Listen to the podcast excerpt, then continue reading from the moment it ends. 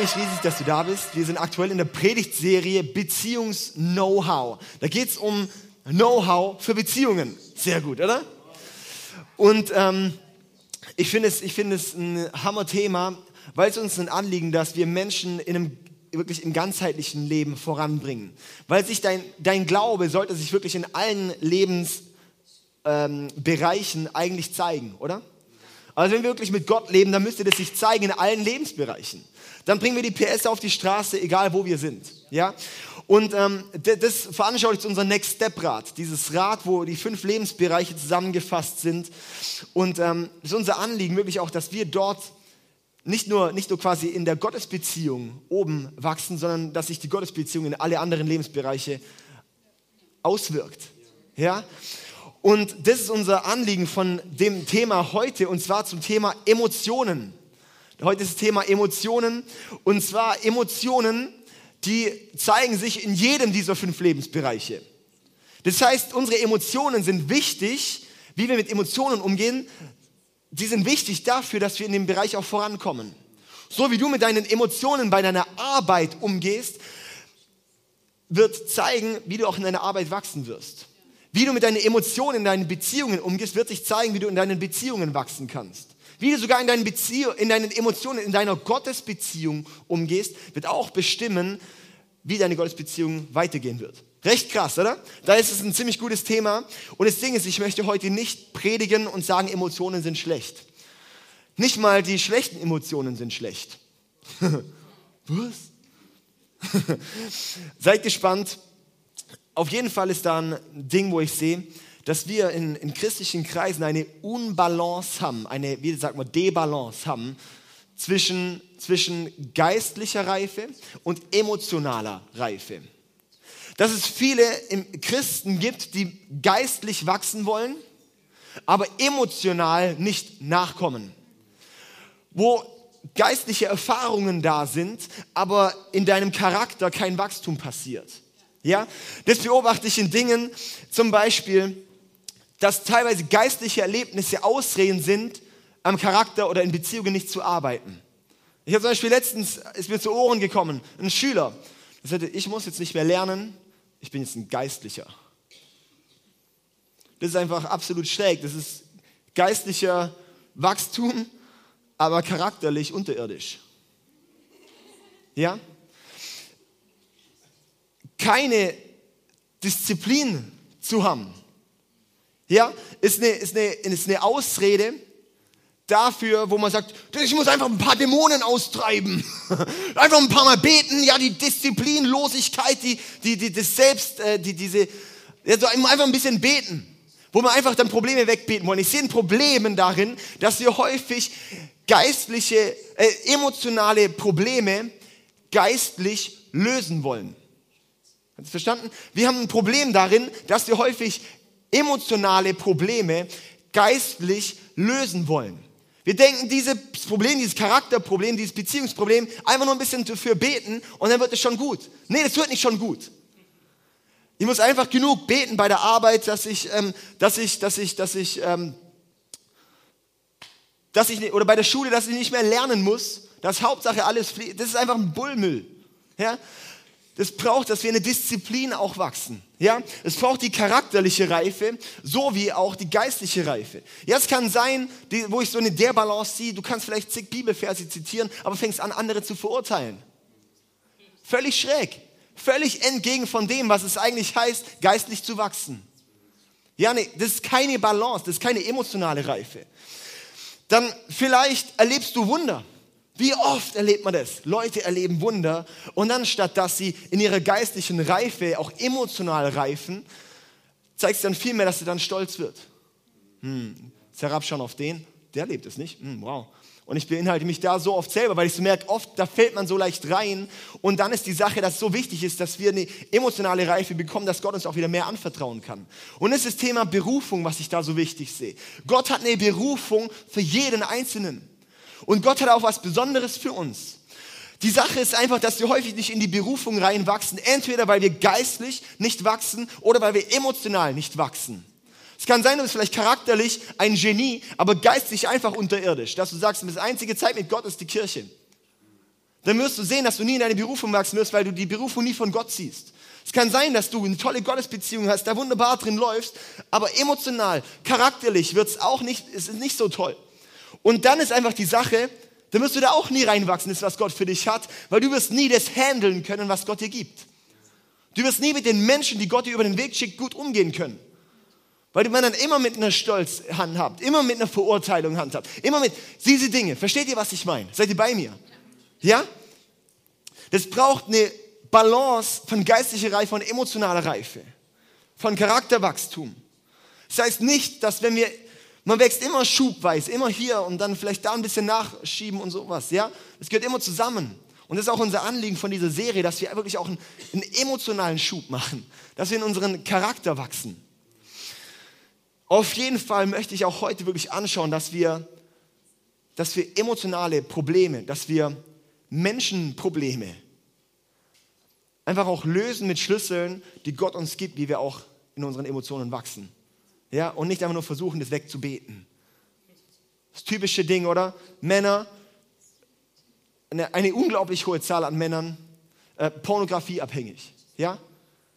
Das Ding ist, dann jeden Christ hört man, ich bete einfach schon seit Jahren dafür, dass Gott es mir wegnimmt und es, Gott nimmt es einfach nicht weg. Wo ich sagen, sollten vielleicht mal die Alarmglocken klingeln, dass es Gott nicht immer alles durch ein Wunder wegtut, sondern vielleicht auch ein Weg ist, in eine Disziplin zu wachsen, wo Gott sagt, dein Charakter sollte wachsen.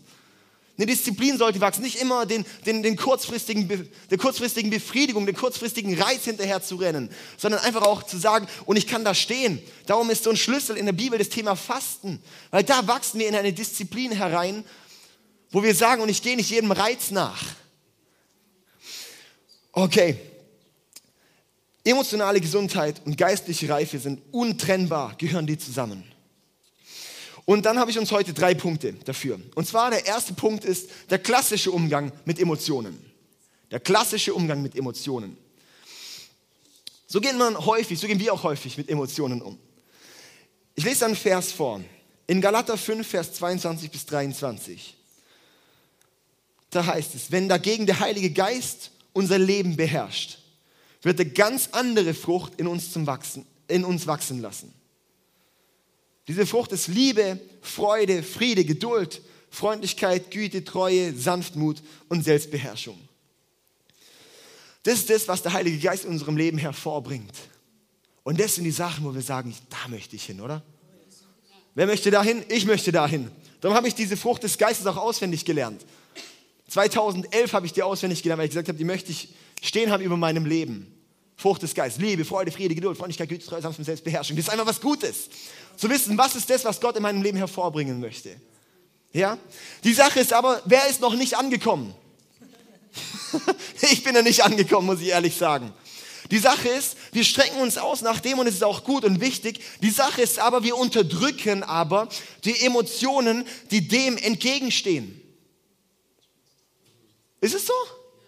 Wir unterdrücken häufig die Dinge, wo wir denken, oh, das ist aber nicht irgendwie so diese Frucht des Geistes, irgendwie, ich, wo wir denken, okay, Frucht des Geistes ist Freude und Friede zum Beispiel. Und ich dann denke, boah, ich habe gerade keine Freude, ich habe gerade eher Trauer, Friede. Nee, ich habe gerade eher so eine Hoffnungslosigkeit. Und wir lassen das gar nicht zu, weil wir denken, das ist ja Sünde, das ist ja ungöttlich.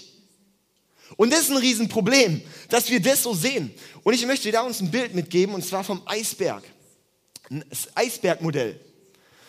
Und zwar ein Eisberg, das ist ein ziemlich geiles Bild. Auf jeden Fall, der, der Eisberg oben ist nur so eine Spitze, die sich zeigt. Und unten drunter liegt eigentlich viel mehr vom Eisberg. Und so ist es auch bei uns im Leben, dass wir äußerlich, was nach außen strahlt, was wir auch nach außen zeigen wollen, ist ein kleiner Teil von dem, was eigentlich in uns passiert. Und die Sache ist eigentlich, dass wir so viel im Verborgenen haben, das wir aber unterdrücken. Und dass eigentlich so viel mehr Potenzial da wäre, wenn wir anfangen würden, zu dem zu stehen und zu schauen, was ist da die Wurzel dahinter. Und das, was unter der Oberfläche liegt, das sind unsere Emotionen. Und auch die Emotionen, die wir manchmal als negativ abhaken. Zorn, Ärger, Traurigkeit, Angst, schlechte Selbstbeherrschung, solche Dinge. Wir beten dann einfach nur, Gott, nimm das Gefühl weg, nimm den Gedanke weg, nimm das und das weg. Ja, so wir kommen damit eigentlich in eine Oberflächlichkeit in unserem Leben, weil wir einfach sagen, ich jetzt einfach mich gar nicht mit konfrontieren mit dem, was da ist. Ich, ja, so dann gibt es ja die, die, klassischen, ich proklamiere diese Sache einfach weg aus meinem Leben und dann im nächsten Moment denkst du, das ist ja immer noch da, doch nicht wegproklamiert. Gut. Auf jeden Fall ähm, möchte ich das uns noch so, so veranschaulichen dazu. Das ist unser, seht ihr es alle, oder? Wunderbar. Dieses Lachsmiley, das ist so unser Galater 5 Lächeln. Meine Frucht des Geistes. Das ist richtig toll. Ja? Also, das ist meine Eisbergoberfläche. Und ist auch toll und ist auch gut und ist wichtig. Die Sache ist einfach, wir unterdrücken, wir unterdrücken die anderen Gefühle. Was eigentlich im Herzen ist,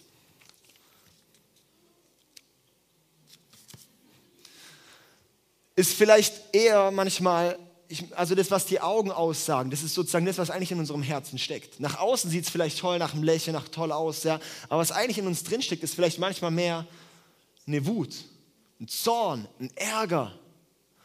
Und wir sind dann einfach herausgefordert, was mache ich mit dem? Im Herzen sind diese Dinge. Wir haben die doch alle, diese komischen Emotionen, oder? Wir haben, also wer die nicht hat, ähm, über online kannst du dich auf jeden Fall zum Seelsorge anmelden, weil irgendwas stimmt mit dir nicht, wenn du die nicht hast. Wir haben immer alle, wir haben alle irgendwann mal komische Emotionen, wo wir sagen, mm, ist irgendwie ein bisschen komisch.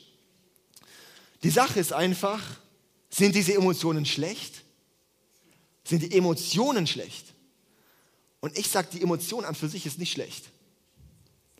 Weil Gott selber hat auch ziemlich viele Emotionen. Wir haben einen emotionalen Gott. Wir haben einen emotionalen Gott, der emotionale Menschen geschaffen hat. Das ist, das ist wow. Hey, ich möchte hier mal eine Tabelle zeigen, einfach von ein paar Emotionen und ein paar Bibelstellen, wo diese Emotionen sind, die Gott hat. Die könnt ihr mal abfotografieren und selber mal nachlesen. Gott ist manchmal wütend. Gott hat Wut. Crazy, oder? Gott hat Wut. Gott lacht. Gott hat Mitgefühl. Da sind wir voll einig. Ja, Gott hat Mitgefühl. Gott trauert. Wow. Diese, Gott hat die Emotion Trauer. Sehr spannend. Klar, Gott ist Liebe. Gott hat die Emotion Hass. Pff, was? Hass Gott? Gott liebt doch. Liebe und Hass ist doch das Gegenteil. Nee, nee. Liebe und Egoismus ist das Gegenteil. Nicht Liebe und Hass. Gott ist eifersüchtig. Eifersucht? Gott hat Freude. Hey, das sind Emotionen, wo wir absolut nicht drauf klarkommen, dass Gott die Emotionen hat. Darum höre ich so häufig von Leuten, ich komme nicht klar auf den Gott vom Alten Testament. Der Gott vom Alten Testament, der ist sowas von komisch. Wenn wir mal verstehen, hey, wir können mit Gott, mit diesem emotionalen Gott oft nicht umgehen und haben darum kein ganzheitliches und verständnisvolles Leben mit Gott, weil wir nicht verstehen, dass die Emotion an für sich nicht das Schlechte ist, sondern die Motivation dahinter. Sondern die Wurzel, die hinter der Emotion steckt, das ist es, um was es geht. Nicht die Emotion an für sich, sondern das, was dahinter steckt. Und so schauen wir in den zweiten Punkt rein. Der göttliche Umgang mit Gefühlen. Der göttliche Umgang mit Gefühlen. Und zwar, wenn es darum geht, der göttliche Umgang mit Emotionen, mit Gefühlen, ist, dass, dass die Wurzel hinter allem Liebe ist. Das ist das Ziel. Das ist ein göttlicher Umgang mit Emotionen, dass hinter jedem hinter jedem Gefühl, hinter allem, was wir machen, irgendwo die Motivation Liebe ist, die Wurzel Liebe steckt. Emotionale Unreife, Herzensunreife ist Egoismus. Emotionale Reife ist Liebe. Okay? Möchte ich hier das Bild einfach ein bisschen weitermalen. Die wenn wir hier mal schauen, okay, das ist wirklich jetzt ein, nennen wir es einfach mal zornig, ja, das ist wirklich sehr zornig. Ein Kind, ein Vater, der zornig mit seinem Kind ist, aus Liebe zu seinem Kind, ist es ein schlechter Vater? Das ist kein schlechter Vater. Wenn er zornig ist auf sein Kind, weil er es so sehr liebt, dann ist die Motivation dahinter richtig. Und dann ist eben die Sache, dass wir anschauen, dass wir uns einfach fragen, hey, was ist die Wurzel hinter der Emotion? Was ist die Wurzel hinter dem Zorn? Der Zorn an für sich ist nicht schlecht. Die Wurzel davon, wenn es Liebe ist, wow, dann ist Zorn sowas Gutes und Göttliches sogar. Mal zu sagen, so geht es nicht. Mensch, was fällt dir ein, wenn die Motivation Liebe ist? Aber es gibt ganz häufig eben das bei uns häufig das Problem, dass wir dann sehen, dass hinter meiner Emotion, hinter meiner Zorn zum Beispiel, Egoismus steckt. Du hast mich jetzt aber aus der Fassung gebracht.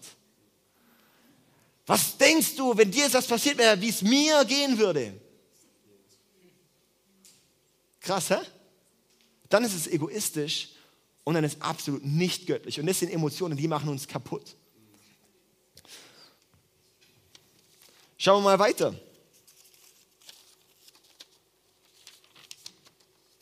Zum Beispiel hier. Nehmen wir es mal Trauer. Trauer ist an für sich keine negative Emotion. Ja, das ist was Gutes. Weil es, wenn es aus Liebe motiviert ist, dann ist es was Gutes. Weil das zeigt einfach, hey, ich habe diese Person, habe ich so sehr geliebt. Und mein Herz trauert darüber. Und darum heißt sogar in der Bibel, dass eine Zeit der Trauer wichtig und gut und heilsam ist.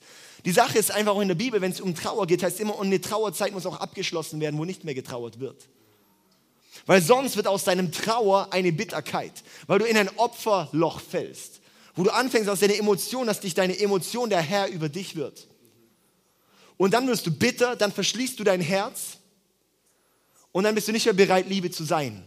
Und Gottes Ziel ist für uns immer, dass wir Liebe werden. Darum heißt es auch im 1. Johannes 4, Vers 16, Gott ist Liebe. Und im Schöpfungsbericht lesen wir, dass Gott den Menschen nach seinem Ebenbild gemacht hat. Das heißt, Gott hat den Menschen als Liebe geschaffen. Das ist der Auftrag, dass der Mensch Liebe ist, so wie Gott Liebe ist. Und darum, das ist unser Ziel, dass wir dorthin wachsen. Ja, können wir auch in, sag ich mal, in klassisch positiven Emotionen ist dieselbe Sache. Hey, eine, eine positive Humor. Wir lachen. Wir denken erst, es ist was Gutes. Das ist es auch, wenn die Motivation dahinter Liebe ist.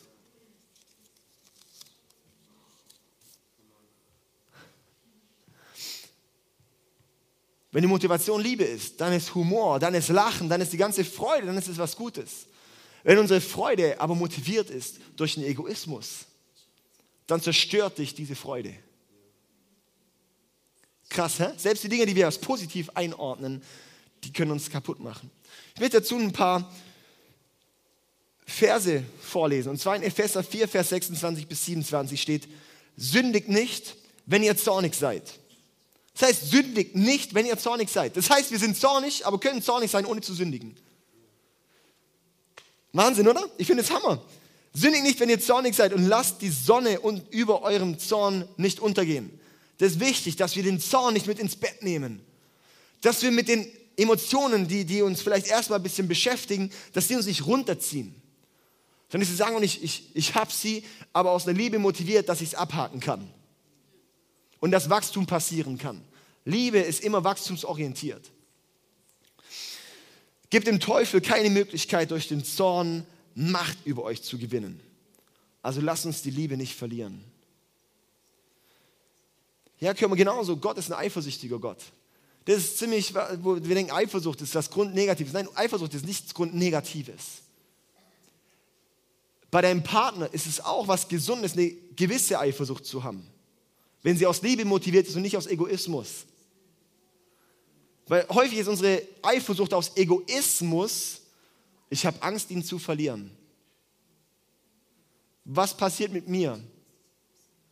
Und diese Eifersucht, die macht deinen Partner kaputt und die macht dich kaputt. Okay, also, wir können unsere Emotionen an unserer Liebe messen. Ist es gesund? Machst du sagen, Prüfstand, wie sieht es mit der Liebe aus? Und dann weißt du, okay, diese Emotion ist gut, diese Emotion ist nicht so gut. Ich möchte noch einen weiteren Vers lesen. Und zwar ist der kurz vor dem Vers mit der Frucht des Geistes. Galater 5, Vers 13 bis 17. Ihr seid berufen, liebe Freunde, in Freiheit zu leben. Das ist ziemlich gut. Wir sind berufen, in Freiheit zu leben. Wow. Nicht in der Freiheit, euren sündigen Neigungen nachzugeben, sondern in der Freiheit, einander in Liebe zu dienen. Krass, oder? Dass Liebe eine Freiheit ist. Dass es eine befähigende Freiheit ist wo Gott uns befähigt, in Liebe zu. Das ist cool. Das ist eine Freiheit dafür. Nicht, Freiheit ist nicht, nicht, jetzt kann ich machen, was ich will. Nee, weil das ist egoistisch und das wird uns trennen von Liebe und macht uns immer Gefangener. Alles, was nicht Liebe ist, hält uns gefangen. Alles, was Liebe wird, macht uns frei. Denn das ganze Gesetz lässt sich in dem einen Wort zusammenfassen. Liebe deinen Nächsten wie dich selbst. Das ist alles zusammengefasst. Doch wenn ihr euch ständig zankt und übervorteilt, statt einander mit Liebe zu begegnen, dann passt auf, denn sonst vernichtet ihr euch noch gegenseitig. Deshalb lebt so, wie es eurem neuen Leben im Heiligen Geist entspricht. Dann werdet ihr auch nicht tun, wozu eure sündigen Neigungen euch drängen. Das ist cool, hä? Die alte sündige Natur liebt es, Böses zu tun. Genau das Gegenteil von dem, was der Heilige Geist will. Der Geist weckt in uns Wünsche, die den Neigungen unserer sündigen Natur widersprechen. Den Vers wollte ich einfach, dass der mal auf uns wirkt. Der ist so selbstredend. Den können wir mitnehmen und auch mal drüber nachdenken, was es heißt für unser Leben. Was es heißt, im Heiligen Geist zu leben, dass durch ihn Veränderung kommt in unserem Leben. Jetzt ist ja unsere Frage, okay, wir haben jetzt ein bisschen so gesehen, Emotionen, göttliche Emotionen, wie kommen wir dorthin? Und dazu habe ich uns ähm, den dritten Punkt, und zwar das emotionale Erwachsenwerden. Und zwar ist das als allererstes Mal, sage ich mal, so eine Analyse, wo wir stehen. ja, so, es braucht bei uns ein emotionales Erwachsenwerden, dass wir emotional wachsen. Und es kann sein, in dem einen Lebensbereich bist du emotional vielleicht eher da und im anderen eher da oder da. Ja, so. Und darum habe ich jetzt mal vier Stufen so vom emotionalen, von der emotionalen Reife, von der emotionalen Entwicklung. Und die Sache ist die, ähm, ich werde jetzt einfach ein bisschen vortragen, ich werde jetzt ja, einfach ein bisschen vorlesen. Und du wirst, ähm, wenn ich die vorlese, natürlich die ganzen Dinge, die ein bisschen herausfordernd sind, wirst du direkt für deinen Nebensitzer oder für Leute, die du kennst, hören. Darum lass uns das wirklich auch hören. Was hat das mit mir zu tun? Wo stehe ich da? Okay? Also, der emotionale Säugling, der emotionale Säugling, der erwartet, dass andere für ihn sorgen. Der emotionale Säugling kann sich nur schwer auf die Welt anderer einlassen. Er braucht sofortige Befriedigung jeglicher Bedürfnisse. Kannst du vielleicht auch mal deine Sexualität reflektieren? Wo stehst du in deiner Sexualität? Brauchst du die sofortige Befriedigung von deinen Bedürfnissen? Oder kannst du auch mal, auch mal abklemmen? Riesenschlüssel.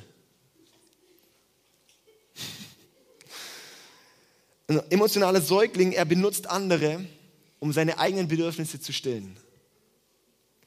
Vielleicht auch auf die Kirche bezogen. Ich hatte letzte Woche ein Gespräch mit jemand, der gesagt hat, ich komme nicht mehr in die Kirche, weil die Kirche gibt mir nicht das, was ich brauche. Und ich sage, okay, dann hast du wirklich nicht verstanden, was Kirche ist. Kirche ist nicht der Ort, wo du kriegst, was du brauchst, sondern Kirche ist der Ort, wo du gibst, was du hast. Kirche ist nicht der Ort, wo du bekommst, was du brauchst, sondern der Ort, wo du gibst, was du hast. Weil nur Gott kann dir geben, was du brauchst. Wir geben hier einen Rahmen dazu. Ja, aber die Sache ist die, dass du nur geistlich und im Glauben vorangehen wirst, wenn du mit Gott selber Zeit verbringst. Das ist der, der dir gibt. Gott ist der, der gibt. Und wenn Gott uns gibt und du in eine Kirche gehst, um zu bekommen und nicht anfängst selber zu geben, dann wird irgendwann gesättigt sein und du wirst nicht mehr aufnehmen können und sagen, ich krieg nicht, was ich brauche. Aber wenn du anfängst zu geben, was du hast, was eigentlich Kirche ist, Kirche ist der Ort, wo mehrere Christen zusammenkommen und, oder Leute zusammenkommen und sagen, ich diene in einem Bereich, vielleicht gar nicht mal nur in meinem Sweet Spot, sondern ich diene einfach mal, weil ich diene. Es kann sein, ich mache was. Wir hatten auch diese Woche, ja, am, am, äh, am Samstag hatten wir Putzdienst mit unserer Small Group. Das war so genial, ich finde so was Gutes, weil wir anfangen zu dienen. Und darum könnt ihr heute in einem sauberen Gebäude sitzen, weil es Leute gibt, die dienen. Es muss nicht immer die große Berufung sein. Berufung ist da treu zu sein, wo wir heute sind. Ja? Und die Sache ist einfach, hey, da möchte ich dich auch ermutigen, wenn du vielleicht auch da emotional wachsen willst, das ist ein Ort auch in der Kirche, wo wir anfangen können, das zu lernen, dass es nicht nur ich nur, nur nach meinen Bedürfnissen schaue, sondern auch zu schauen, was sind nochmal die Bedürfnisse von anderen. Das ist Liebe. Hier ist nicht der Ort, nee, hier ist nicht der Bless Me Club. Reingehen, rausgehen, happy, aufgetankt, fertig. Nein, wie geil ist es, hierher zu kommen, aufgetankt schon herzukommen und dann hier der Ort zu haben, wenn wir geben können. Ab dem Punkt wird Kirche kraftvoll. Wenn man nicht nur hierher kommt und hier eine Tankstelle ist, sondern wenn hier der Ort ist, dass wir eine Tankstelle sind, die geben.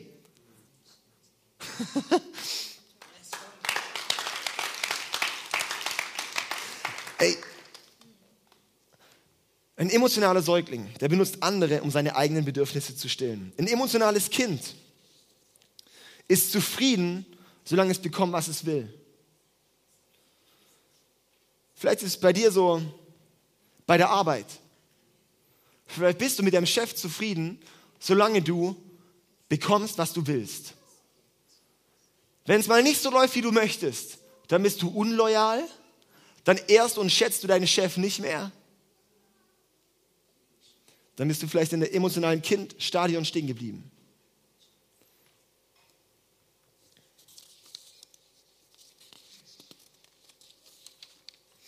Ein emotionales Kind lässt sich schnell durch Stress und Enttäuschungen aus der Fassung bringen.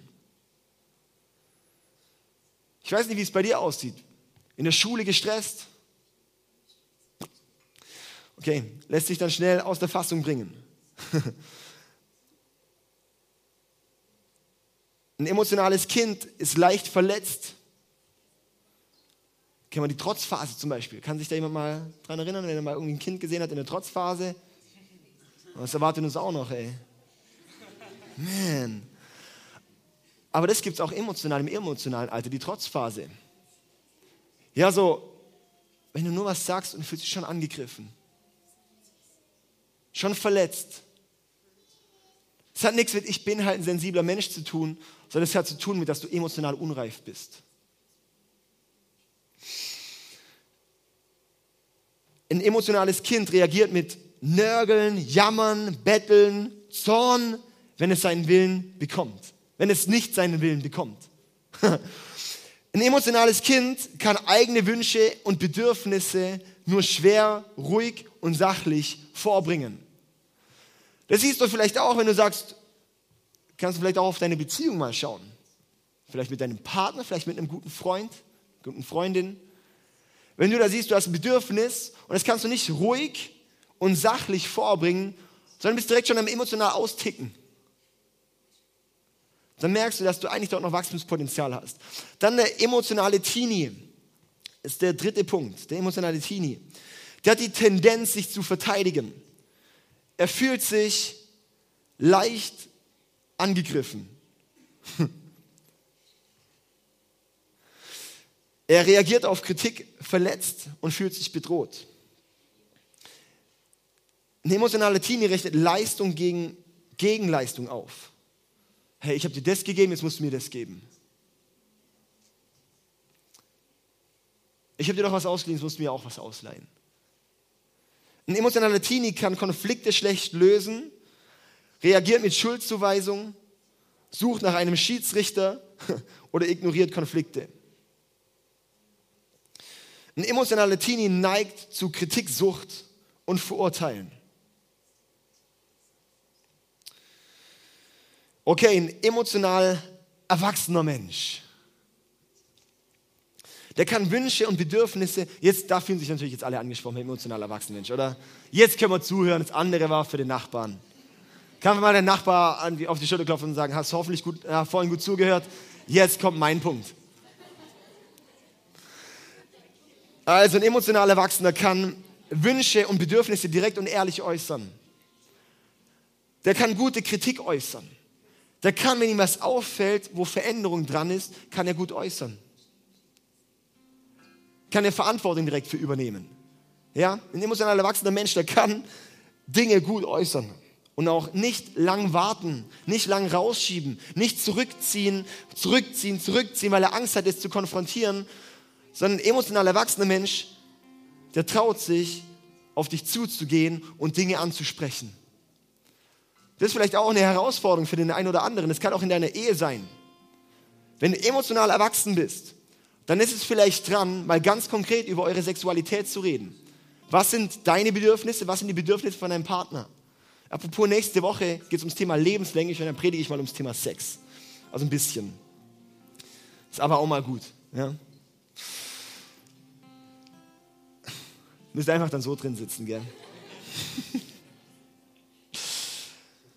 Ein emotional Erwachsener erkennt und übernimmt Verantwortung für die eigenen Gedanken und Gefühle, schiebt die nicht auf andere. Er übernimmt Verantwortung. Ja, so nicht, du, wegen dir ist so und so. Sondern nein, ich übernehme Verantwortung für mein eigenes Leben. Ja, ich bin halt, ich komme halt nicht so ganz auf die Kette, weil mein Partner ist ja eh so anstrengend, bei der Arbeit ist blöd und hier ist blöd und da ist blöd. Darum bin ich ein emotionales Wrack. Nee, wir fangen an, Verantwortung selber zu übernehmen. Es gibt im Leben immer stressige Situationen. Wen auch immer man fragt, und was ist gerade los? Oh, gerade voll stressig und so. Darum ist das und das und das und das gerade nicht möglich. Wo ich sage, willst du an, in der Ewigkeit kannst du nicht mehr anfangen. Das Leben ist heute. Was ich jetzt mittlerweile gesehen habe, jetzt mittlerweile nach dem Studium, ein paar Jahren jetzt in der Arbeit, in der Schule war es dieselben Leute, die immer gestresst waren, wenn Klassenarbeiten waren. Immer komplett das Leben vergessen haben. Dann danach, dann haben wir immer gearbeitet auf vielleicht Schuljahresende. Die Sommerferien sind die Zeit. Und dann waren das natürlich auch die, die sich schon in den Sommerferien vorbereitet haben. Egal. Dann, dann, dann wieder Schulabschluss. Bei mir war es dann die mittlere Reife und nach der mittleren Reife, da geht's Leben los. Wir mittlere Reife, ist man plötzlich auf dem Gimmi, dann ist plötzlich aufs Abi. Wenn ich das Abi habe, dann. Dann haben wir plötzlich das Abi, dann kommt plötzlich Studium. Wenn ich Studium rum habe, dann. Und dann heutzutage sehe ich bei denselben Leuten, die diese Muster in ihrem Leben hatten und nie tätig wurden, bei denen war es dann, wo sie heute auch noch sagen, ja, bei der Arbeit, vielleicht ist irgendwann mal easier, ich habe in drei Monaten wieder Urlaub. Wenn wir anfangen, emotional da einfach auch stabil zu werden, eine Balance zu bekommen, Verantwortung zu übernehmen, zu schauen, was meine Work-Life-Balance, die gesund ist. Und wir werden nie eine Work-Life-Balance bekommen, wenn wir immer uns nur zurückhalten, sondern wenn wir anfangen auch zu dienen. Erst das wird uns in die Ausgeglichenheit bringen.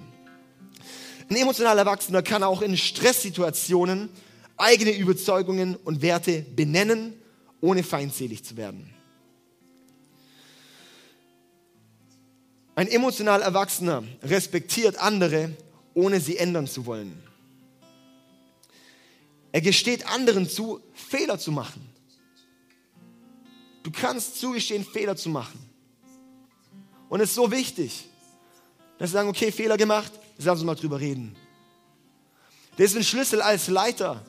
In, mein, in meiner Leiterschaft am Anfang, da war ich, ähm, wie soll ich sagen, da war ich nur leistungsorientiert. Ich wollte einfach von den Leuten die Leistung haben. Und wenn, ich, wenn sie sie nicht gebracht haben, dann am besten gleich rausnehmen. Gleich ersetzen. Und dann, wo ich gemerkt habe, hey, failing forward. Wir, wir, wir wachsen voran durch unsere Fehler. Ich selber bin gewachsen durch meine ganzen Fehler, die ich gemacht habe. Darum ist jetzt Zeit zu sagen, hey, und wir dürfen durch unsere Fehler wachsen. Wir gehen zusammen den Weg. Das ist so wichtig. Emotionale, äh, emotional Erwachsene schätzen Menschen für das, was sie sind und nicht nur für das, was sie tun. Emotional erwachsene Menschen sind fähig, Konflikte auch erwachsen zu lösen. Ja? Okay, das sind jetzt vielleicht einfach ein paar Gedanken, wo du dich ein bisschen einstufen kannst. Natürlich stufst du dich natürlich beim emotional Erwachsenen ein. Logisch. Aber es sollte vielleicht doch ein Punkt sein für den Nachbar, wie du ihn voranbringen kannst. Da möchte ich dir jetzt noch einen kurzen Gedanke einfach an die Hand geben, wie du ihn voranbringen kannst da drin. Oder vielleicht auch dich selber. Wie wir persönlich da wachsen können. Weil das ist ja jetzt die Frage. Jetzt haben wir vielleicht erkannt, okay, hey, da sind irgendwie Issues, da sind Probleme, da sind Dinge, wo ich so merke, hm, irgendwas ist da nicht so ganz gesund. Wie ist jetzt der Umgang? Und was ich sehe, das eine, der, der eine wichtige Punkt ist, dass wir es erstmal erkennen. Dass wir es erkennen. Das ist nämlich das Problem Nummer eins, dass wir den Fehler nicht erkennen. Das ist wie, wie eben Teenager. Denken ja, sie machen nicht den Fehler, sondern die Eltern machen den Fehler. Aber wenn ein Teenager zur Erkenntnis kommt, mein Fehler, das können alle Eltern wahrscheinlich bestätigen, dadurch ist deine Teenie gewachsen. Und immer mehr zum Erwachsenen hin. Und so ist es eben auch emotional, wenn wir erkennen, hey, das ist ein, das ist ein Ding, wo ich dran arbeiten muss, wo ich erkenne, wo ich mir ich akzeptiere, wenn wir auf den Eisberg schauen, wo ich sage, dieser Emotionenberg unter mir. Ja, ich stehe dazu, das ist tatsächlich so. Ich habe gerade Hass, ich habe Trauer, ich habe Wut, ich habe dies und jenes. Ja, und es ist jetzt gerade okay. Das ist so wichtig, dass wir das erkennen und dazustehen. Und nicht verschlucken. Nicht wegproklamieren wollen. Nicht nur wegbeten wollen, sondern sagen, und jetzt gehe ich die Sache an. Und wie gehen wir sie an? Erkennen und dann schaue ich, Gott, was ist das, was du da drin zu mir sprechen möchtest? Und das ist der Punkt, der ist mir letzte Woche am allerwichtigsten geworden, wo ich gemerkt habe, Gott spricht in unseren Emotionen. Gott spricht in unseren Emotionen zu uns. Das heißt, wenn du Wut hast, wenn du einen Zorn hast, dann ist dort die Frage, einen Moment so den Heiligen Geist zu fragen, okay, Heiliger Geist, warum, woher kommt diese Wut? Was ist die Wurzel von dem Wut? Warum bin ich gerade wütend? Das zu erkennen und da zu reflektieren und dann zu sagen, okay, jetzt an dem Punkt, da möchte ich rangehen. Und es ist dann eine Sache, das ist wieder natürlich eine ganze Welt für sich, dieser Punkt. Aber wenn wir dort dann rangehen, daran arbeiten, daran beten, daran in der Bibel lesen mit dem Auge, dann verwebt plötzlich wieder unsere geistliche Reife mit unserer emotionalen Reife. Und dann schließt sich der Kreis wieder. Diese Punkte mit Personen zu sprechen, mit diesen Punkten in die Seelsorge zu gehen, mit diesen Punkten in der Small Group zu sprechen, mit diesen Punkten da gemeinsam dann ranzugehen und zu arbeiten. Und dann sehe ich darum, da sehe ich den Riesenschlüssel von Kirche, von Gemeinschaft, von Familie, wo wir sehen, wow, und an dem Punkt, da wollen wir gemeinsam zusammen wachsen. An dem Punkt, da brauche ich Leute in meinem Leben, dass ich wachsen kann, dass ich vorangehen kann. Ja, da möchte ich wachsen. Und dann sage ich jemandem, hey, bitte gib mir Feedback da rein. Bei Leuten, die ich mentore, frage ich als allererstes immer, wenn ich dein Mentor bin, dann will ich Legitimation haben, in dein Leben zu sprechen und die Handbremse und die, und die Notbremse zu ziehen. Habe ich die? Wenn ja, dann ja, so dass, dass man eine Legitimation hat, ins Leben zu sprechen von Leuten. Dass du Leuten eine Berechtigung gibst, in dein Leben zu sprechen. Und so werden wir dann anfangen, in unseren Emotionen zu wachsen. Dass wir immer mehr sehen, okay, vielleicht, dass, dass dann immer mehr hinter deinen Emotionen die Liebe kommt. Und dann wirst du sehen, dass sie nicht runterziehen, sondern erhöhen. Yes? Und jetzt der allerabschließendste Gedanke. Und den, den finde ich einfach den Schlüssel. Und zwar, wenn du, wenn, wenn die Wurzel für, für Emotionen, für gute Emotionen Liebe ist und Gott Liebe ist, dann ist der Schlüssel Nummer eins, dass wir Gott in unser Leben lassen und dass er in uns Raum bekommt, dass diese Emotionen sich zeigen, in, in Liebe kommuniziert und rausgetragen werden kann. Korrekt? Dann brauchen wir diesen Gott, der Liebe ist in unserem Leben. Und das möchte ich dich jetzt einfach ermutigen, dass du einen Moment Zeit nimmst, wo du sagst, Gott, komm du ganz neu in mein Leben. Komm du ganz komm du, nimm du mehr Fülle ein in meinem Leben. Nimm du Raum ein und, und mach aus allem in mir, verwandle da alles in Liebe zeig du mir die Punkte und zwar auch schon alleine die Erkenntnis, dass ich da ein Problem habe, dass ich da eine Wurzel in der Emotion habe, die nicht ganz gesund ist. Schon alleine die Erkenntnis dahinter, das sollte uns, Gott, sollte uns Gott aufzeigen. Und das macht er durch seine Liebe, das macht er durch den Heiligen Geist auch in uns. Ja. Heute Morgen hatten wir eine Geschichte in Finningen und zwar war es ein Mann, der kam das erste Mal heute in die Kirche, der war das alles erste Mal in der Kirche. außer mal äh, in der katholischen Kirche war er mal. Und dann so in, in so einer jungen, modernen Kirche war er das erste Mal. Und er kam rein, bisschen zurückhaltend, bisschen skeptisch. Und dann im Laufe des Gottesdienstes hat Gott ihn so krass berührt. Und dann, ich stand dann irgendwie im Foyer rum und dann kam er zielgerichtet zu mir und hat gesagt, hey, heute, ich möchte diesen Jesus in meinem Leben haben. Was muss ich jetzt machen? Und wir waren voll überfordert. So. Ich habe gar nicht mit gerechnet mit sowas. Ja, das passiert doch im Gottesdienst. Nee. Und das ist, wo ich gesehen habe, und dann haben wir zusammen gebetet. Ich habe ihm erklärt, was es heißt, mit Jesus zu laufen. Und habe ich ihn gefragt, danach, als er dann gebetet hat, hey, und wie fühlst du dich? Und er hat gesagt, unbeschreiblich, so eine Freiheit, so eine Leichtigkeit. Er merkt, ob er komplett neu ist. Congratulations, du bist auch neu. Ja. Und genau das ist, was, was Gott macht in unserem Leben. Ja, er macht uns neu, er macht alles neu. Darum lasst uns zusammen aufstehen, ich möchte mit uns beten. Und zwar möchte ich für euch beten und dann möchte ich aber auch jetzt eine Eigeninitiative geben. Und zwar, wenn du auch sagst, hey, du möchtest, dass dieser Gott in dein Leben kommt, dann tu einen Schritt aus deiner Reihe heraus und geh nachher zu unserem Gebetsteam, das dort hier in dem Gang ist. Und geh dort zu unserem Gebetsteam, die haben so ein Schild und die werden mit dir dich dort reinleiten, Jesus in dein Leben zu lassen. Wenn du den Jesus nicht in deinem Leben hast, dann geh dort nachher zu unserem Gebetsteam und sie leiten dich dort rein. Es ist wichtig, glaube ich, heute einen aktiven Schritt dorthin zu machen. Ja? Einen aktiven Schritt zu machen. Und dann möchte ich jetzt einfach für den Rest von uns beten. Vater, ich danke dir, dass du so gut bist. Ich danke dir, dass du Liebe bist. Ich danke dir, dass du kommst in deine Gegenwart jetzt hier. Und Heiliger Geist, erfülle du jeden Einzelnen jetzt nochmal ganz neu mit deiner Liebe. Vater, ich bete, dass wir in eine emotionale Reife reinwachsen, dass wir in eine emotionale Gesundheit reinwachsen. Vater, ich danke dir einfach, dass du, dass du heute Abend Herzen erneuerst, dass du reinpflanzt und dass du, da wo wir Emotionen haben, die teilweise von Egoismus geprägt sind, dass du die jetzt shiftest in Liebe und wir plötzlich erkennen, dass es uns eine neue Freiheit bringt. Vater, ich bete, dass wir in Beziehungsfähigkeit wachsen. Vater, die Welt soll uns anschauen und sagen, wow, bei denen ist irgendwas gesund, bei denen ist irgendwas gut, bei denen ist irgendwie so viel Liebe. Bei denen ist so eine gute Motivation hinter allem, was sie tun. Ja, ich bete einfach, dass du uns in eine, in eine Reife führst. Und ich bete auch, dass du uns zusammenstellst, dass wir die Schritte gemeinsam tun. Danke, Jesus. Danke, Jesus, dass du für uns ans Kreuz gegangen bist. Dass wir gefüllt werden können mit deiner Liebe. Yes. Amen. Amen.